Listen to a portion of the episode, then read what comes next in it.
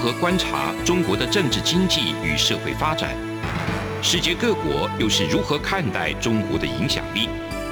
而两岸间有哪些焦点议题与新闻事件？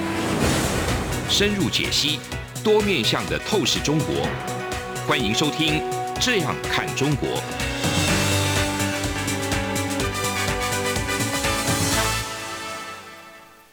各位听众您好，我是主持人蔡明芳。您现在收听的是中央广播电台的《这样看中国》节目，蔡明芳时间。今天节目呢，要跟各位听众朋友一起分享的主题呢，是有关于在这个经济不确定性越来越高的情况之下，那整个市场结构会有怎么样的改变？那事实上，这个市场结构的改变也会影响到我们整个就业市场的一个影响。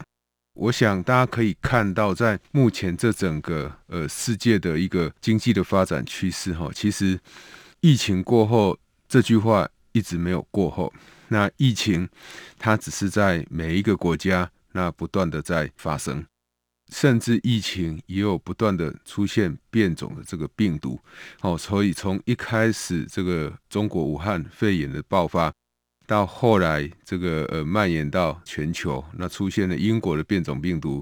印度的变种病毒，这一些结果呢，都使得这些国家都付出了一定的代价。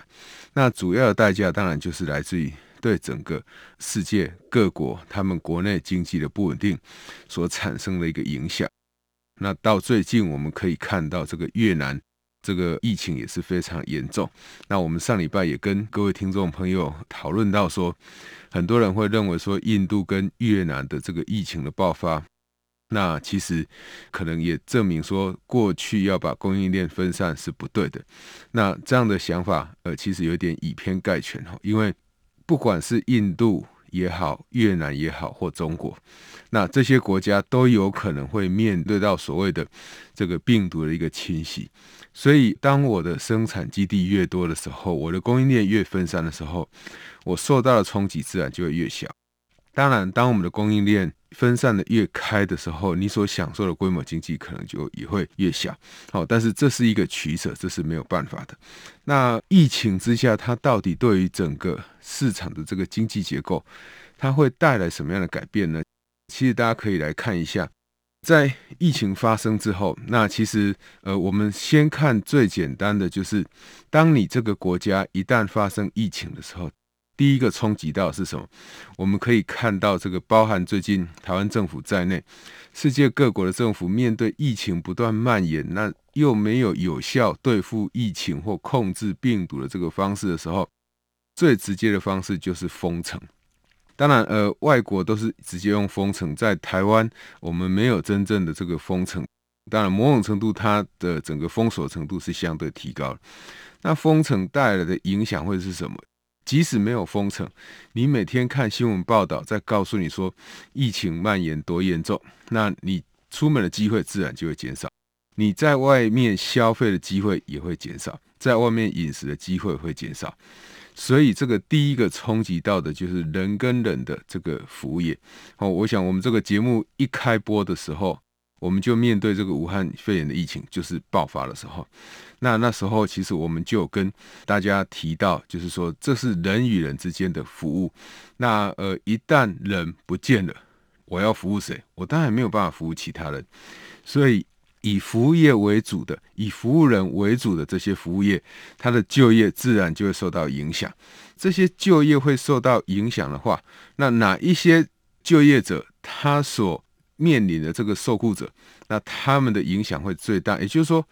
就业一定会受到影响。但是哪一些老板、哪一些企业，它受到影响会最大？那我们在这个疫情之下，你可以看到的第一个，就是呃，面对这种经济不确定性的时候，那当然你的产业规模如果很大，你厂商的规模如果很大，这些厂商一旦面对冲击的时候，它烧钱的速度也很快。但是因为这一些大企业，它通常过去会有一定的这个资本或财富的这个累积，所以这些老板在企业社会责任的这个加持之下，他们当然也会尽量的去吸收，尽量去帮助他们的劳工一起度过这个难关。但是如果对于一些小规模的企业来讲，它可能没有那么大的这一个耐受力。它可以去撑过这一段疫情爆发的这个期间。有一些企业它可能可以等一个月，有一些企业它可能可以等两个月，那可能比较少企业可以等到三个月、四个月，因为这一年已经去掉一季了。所以在疫情之下，第一个它对整个市场结构会带来的影响会是什么？它当然就会导致这一个大者恒大，那小者呢就越小，甚至小者就消失的一个趋势。为什么会这样子呢？这个大者恒大，当然就是说，对这个企业来讲，它的企业规模本来就很大，理论上它去应付这种疫情之下所产生的不确定性，它的这一个应变能力会越大。比如说，我们可以确定一件事情，就是在疫情之后，数位转型的速度一定会加速。那什么样的数位转型的速度一定会加速呢？就是说，有一些比较标准化的工作，有一些比较固定的行政的流程，有一些原来我一定要人与人面对面开的会，那我发现，在疫情之后，我们还是可以继续的进行。那这个继续的进行，当然不是，呃，我立即要做决定的，而是，比如说我每个月例行的会有一些会议。那些会议只是要告诉大家说，目前整个公司的进度或整个这个方案执行的一个状况。像这样子的会议，我或许就可以透过呃疫情之下，我可以透过这个数位这个呃大家在远端开会来解决，我就不见得一定要在有这个人与人的聚会。所以当这一些聚会慢慢减少的时候，相应的呃我在联络事情的人，那呃我是做简单文书工作的人，那就很容易被电脑。被这种数位时代、这种数位会议的一个转型给取代掉了。那所以你可以知道，就是说未来在就业上，特别是年轻人，特别是大学生，他们在这一块受到的冲击一定会越大的。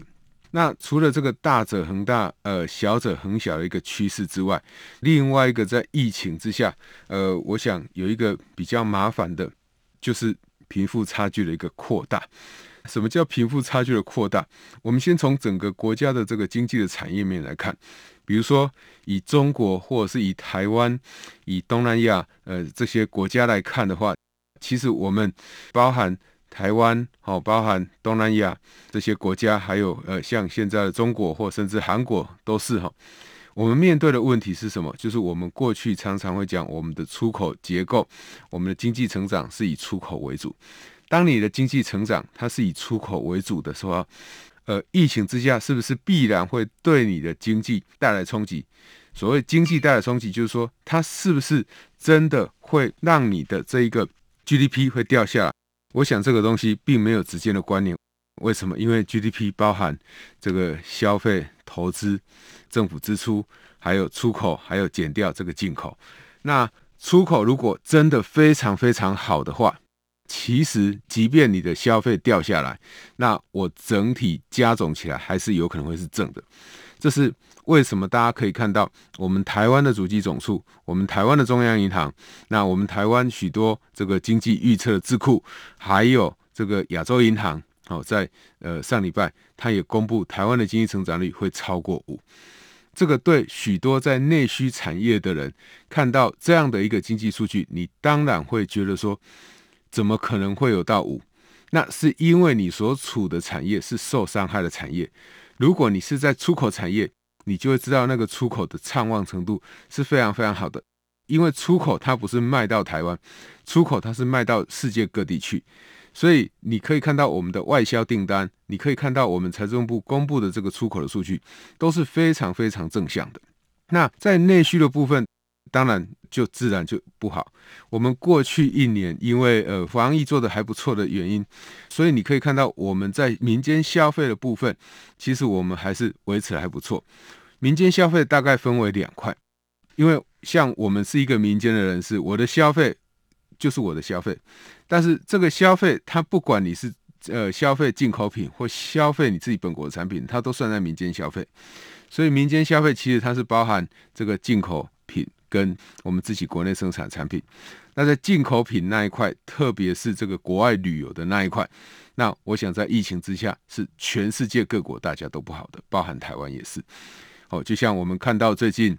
这个日本的东京奥运，那呃，我想如果是在疫情正常的时候，一定会有很多的台湾人跑到日本去，去帮我们台湾队加油。那在疫情之下，大家就无法出去了，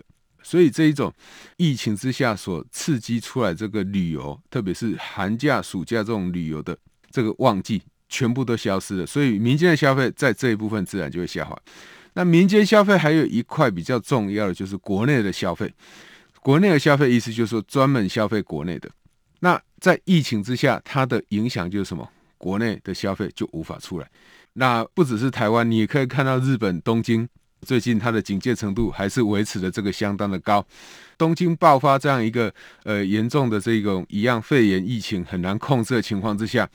东京奥运它的这个举办，它的开幕式你就看不到任何的这个观众。为什么看不到观众？因为怕疫情蔓延。如果没有疫情的话，其实会有很多的观众进场为世界各地的这个选手加油，观看各种不同专场的这个比赛。所以在这样一个情况之下，这些原来应该会发生的这些消费，现在都不见了。如果这一些消费现在都不见了，那自然就会造成你的 GDP 会下降。那我们台湾现在你来看，呃，因为居家上班的人变多了，因为我比较不需要常常到公司去，我外出的机会也减少了，所以我搭车的这个需求，我在外食的需求，这些都不见，那我的服务业的需求自然也就。跟着不见，所以在这样一个情况之下，我们就可以看到说，我们在内需的部分就会掉下来。那我们等一下再继续来讲说，为什么这样子会使得贫富差距会扩大。呃，我们节目进行到这边，先休息一下。这里是中央广播电台的《这样看中国》，从两岸、国际、历史文化与财经等角度透视中国的《这样看中国》节目。每周一到周五晚间九点三十分到十点，在中央广播电台播出。如果您对这样看中国节目有任何收听想法或意见，欢迎寄信到台北市北安路五十五号，也可以透过电子邮件的方式。节目有两个信箱：二零二零 at rti 点 org 点 tw，或是二零二零零二零三。news at gmail.com。再次谢谢听众朋友们的收听与支持，请持续锁定每周一到周五晚间九点三十分到十点播出的《这样看中国》节目。各位听众您好，我是主持人蔡明芳，您现在收听的是中央广播电台的《这样看中国》节目，蔡明芳时间。我们接下来要来跟大家讨论，就是说，在这个疫情之下，世界各国也好，或我们台湾也好，或是像日本、像韩国或中国也好，那整个经济结构会有什么样的改变？我们刚刚提到这个呃，疫情之下会使得整个国家它国内的消费会减少。那疫情呃，你可以看到台湾跟这一个越南。的一个情况，台湾跟越南当然它当然有一些差别，就是说台湾在疫情目前我们算是已经控制好，我们不敢说我们台湾里面疫情做得非常非常好，但是我们现在要比较是说，诶，你跟越南来看的话，越南是最近这几年受惠于美中贸易冲突受惠最多的国家，因为许多国家为了要避免所谓的关税。从中国出口到美国的高额关税，所以这些国家的厂商，他们慢慢把厂商移到这个越南，移到印度去。所以越南在出口的部分其实是成长了非常非常多的。但是呃，麻烦的地方在于说，因为许多的越南工厂，他们雇佣的大量的这个越南的员工，这些员工因为他这个整个越南的疫情蔓延开来，使得确诊的这个个案不断的增加。导致我们很多哈，像我们台湾的台商的这个工厂，其实都已经先暂时这个休息。这一些休息的厂商，因为它是以出口为主，所以越南的出口就一定会掉下来。因为你疫情的关系，你让民众没有办法出门消费，所以你的内需会掉下来。所以你可以预见的，像。越南这样子一个类型的一个国家，他们的整个经济成长率都会掉下来。那我们刚提到的台湾，为什么一开始我们台湾遇到这个呃移工他有确诊的一个情况的时候，我们会非常的紧张，因为你很担心他会去影响到我们的出口产业。那我们在内需产业，你是已经确定会受到影响，因为你已经开始进行所谓的三级警戒的措施。那我们没事不能随便出门。我们出门一定要戴口罩，我们没有办法在呃每一个餐饮店里面进行这个内用，因为你怕所谓的飞沫传染，或者是让病毒传染得更快。所以台湾做这种比较积极性管制的时候，你就发现了这一个许多的就业就慢慢的消失。比如说，我想过去在呃。暑假的这个期间，寒假的期间，或者是各国这个学校休假期间，是很多学生会去打工赚钱的一个机会。那我打工要干嘛？我打工是为了要支付下一期的学费。所以现在这种疫情之下，你可以看到这些打工的机会，其实它都是消失。那消失的话，当然就会对于我们呃许多的打工族群或部分工时的这个族群，它的。呃，生计就会受到影响。那他的生计受到影响，他的消费自然也就会受到一定程度的这个影响。那我们可以说，看到台湾的出口还是维持得很好，但是我们在内需的部分，它当然就是呃受到很大的冲击。这个就是现在许多台湾的学者他们都非常担忧的，就是说整个这一个经济的发展，它又变成两极化。但是我也在这里必须要强调的时候。一件事情就是说，两极化真的不好吗？两极化当然不好，但是如果你两边都变差，更不好。好，也就是说，呃，我们面对疫情的时候，虽然它会产生这个出口还是继续维持的不错，但是在国内消费的部分确实受到很大的冲击，这个是我们必须要担忧的。但是如果像越南这样子，两边都掉下来，当然我们会更紧张。那我们台湾之所以维持还正的这个。成长率，或者是说可以超过五趴的全年的经济成长率的预测，最主要的成长的动能就是来自于出口。所以你可以知道，在疫情呃严重影响国内消费的情况之下，我们的出口还可以维持这么强劲的动能，就可以知道说整个出口是做得非常非常好的。那这个出口除了说国外的各国的市场对于台湾的产品有需求以外，也必须要。台湾有足够的厂商可以来生产，所以这个你就可以回推到过去几年哈，过去这呃两三年来，整个台商。它不断的回台来设厂，好，或者是我们的半导体产业，它不断的这个成长，它所累积下来的一个果实。好，我们纯粹在讲的就是整个经济成长这一块。那但是在内需的这个部分，我们虽然会刺激了一些，创造了一些新的这个就业出来，但是其实很多这个传统的这个产业，传统的产业的就业劳工，他们生活形态并没有太大的改变，但反而在疫情之下，他们可能受到影响会比较大。在这样的情况之下，产业发展的两极化，接下来它就带来了这一个贫富的差距的意思，就是说，在出口部门那一块的员工，他的所得可能不会受到影响，甚至是越来越好；但是在内需部门的员工，他受到冲击就会越来越大，甚至不管你是在大饭店里面上班，或在小餐饮店里面上班，所有的员工他们受到冲击都一样。因为你有许多的事情是没有办法做的，好，比如说你过去都是在从事饭店内部的这个餐饮的服务人员，现在这个餐饮的服务都不见了，你只能在靠这个外带。那你只能靠外带的时候，这些餐饮服务人员的需求一定大幅的减少。你到许多的这个日本料理店或日式的烧烤店去吃饭的时候，你享受是那个气氛。现在即使我可以外带，但是这一些日式的这个烧烤店，它的气氛不见了。我吃这种烧烤的需求的诱因也就会跟着不见，所以那整个内需就会跟着掉下来。因此呢，在疫情即使现在获得控制以后，台湾我们目前是已经宣布可以开始内用，哦，在一定的防疫规则下可以内用。呃，但是有一些县市的首长，他们还是会非常的担心，所以他们希望再观察一个礼拜。那不管怎么样，不管他们要观察一个礼拜也好，或者是其他的店家也希望再观察一段时间也好，一旦有这个防疫规定的要求，那你可以进店消费的人就会跟着下降。如果你的店面太小的，你根本没有办法满足防疫的规定，所以你还是继续维持外带。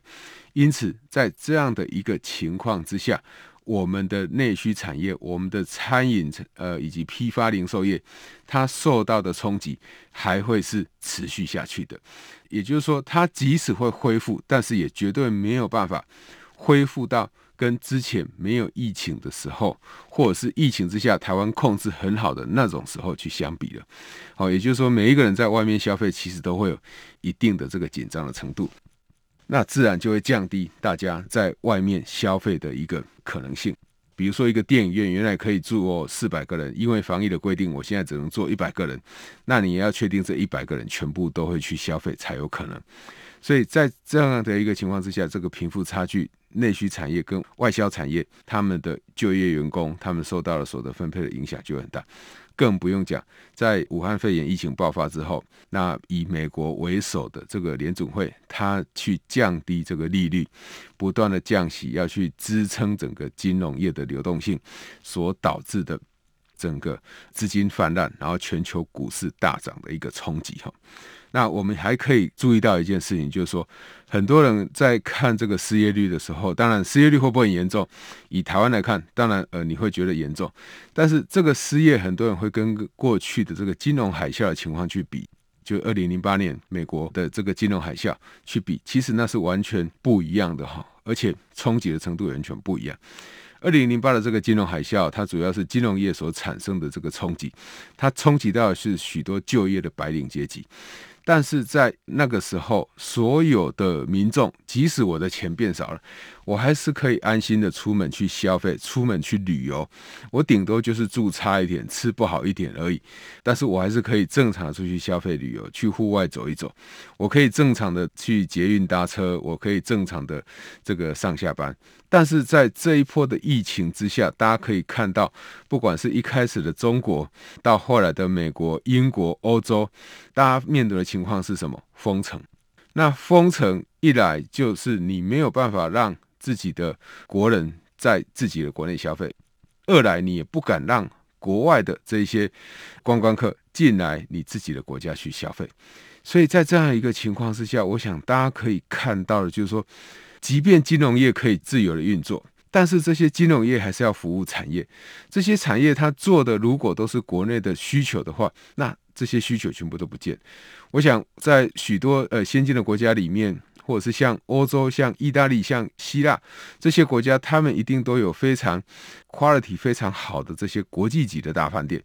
那你可以看到，在疫情之下，这些大饭店的需求一定怎样？一定消失。在台湾，我们呃许多人夏季很喜欢去这个台湾的呃南边垦丁去玩水，那垦丁也有很多非常不错的这个度假大饭店，但是这些饭店的需求也都会跟着消失了。呃，我想在疫情之下，我们如果要去讨论跟金融海啸不同的情况是，在这一波疫情之下，我觉得它对于整个民生的一个冲击会是更大的，更大原因来自于它冲击的是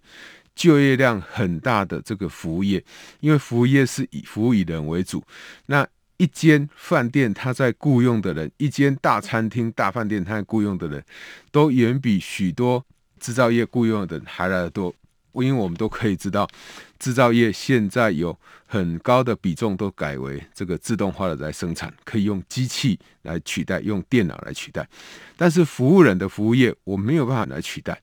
我顶多只有一些自助的沙拉吧可以减少人，但是我要送菜，我要煮菜，我要分菜，我要帮忙清洁这个饭店，这些需求都没有办法完全用机器来取代，所以以人为主的这个服务业，它所创造的庞大就业就会消失。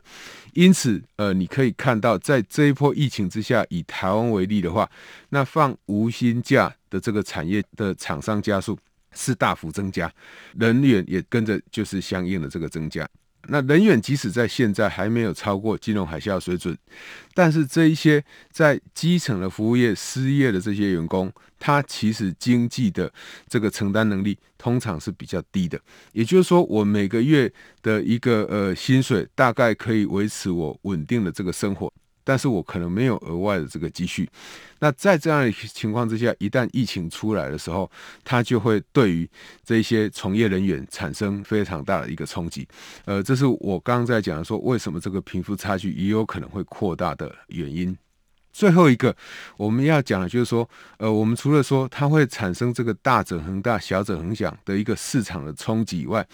那最后一个就是它对于未来的年轻人的就业，它的影响会越来越大。那所以，呃，我想我们也要在节目之中呼吁年轻人，不管是台湾的年轻人，或者是呃我们央广收听的这个观众哈，大家都可以知道，就是说。在疫情之下，如果你这个年轻人，那你学的东西太过标准化，也就是说，你会做的事情有太多人会做了，你会做的事情并不见得说只有你这个年纪可以做，其他年纪也可以做的话，那你当然你所受到的这个就业的冲击就会越来越大了。所以我们要呼吁的就是说，你必须要去。比如说，你提高你的英文能力，你增加你更多的这个专业的知识，那不要随便被机器人取代。我们可以看到，现在许多的这个理财的资讯可以透过这种电脑去分析给你看。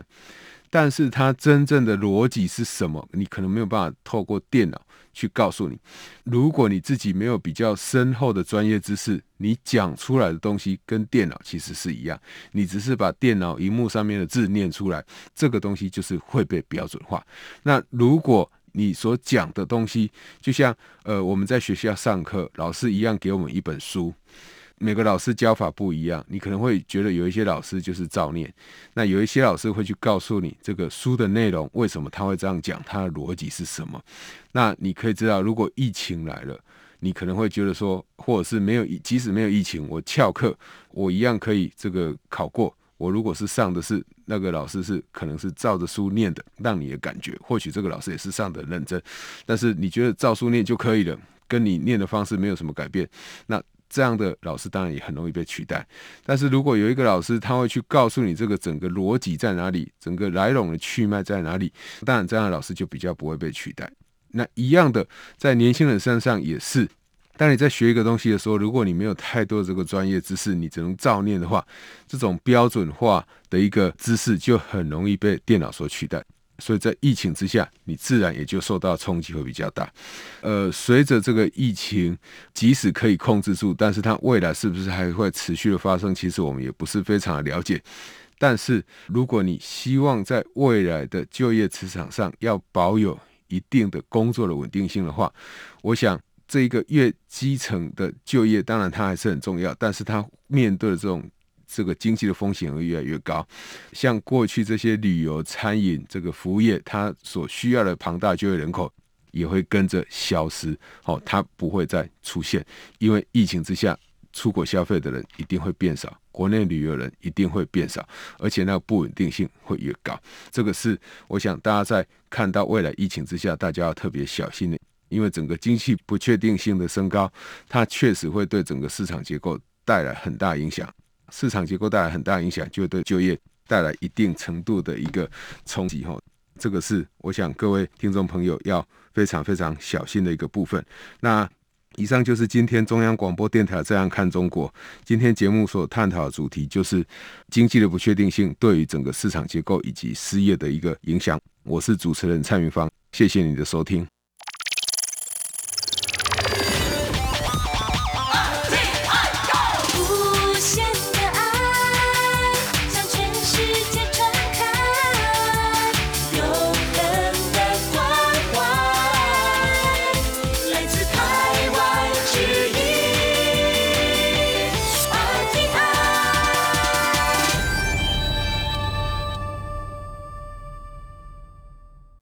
大家好，我是中华民国侨务委员会委员长童振源。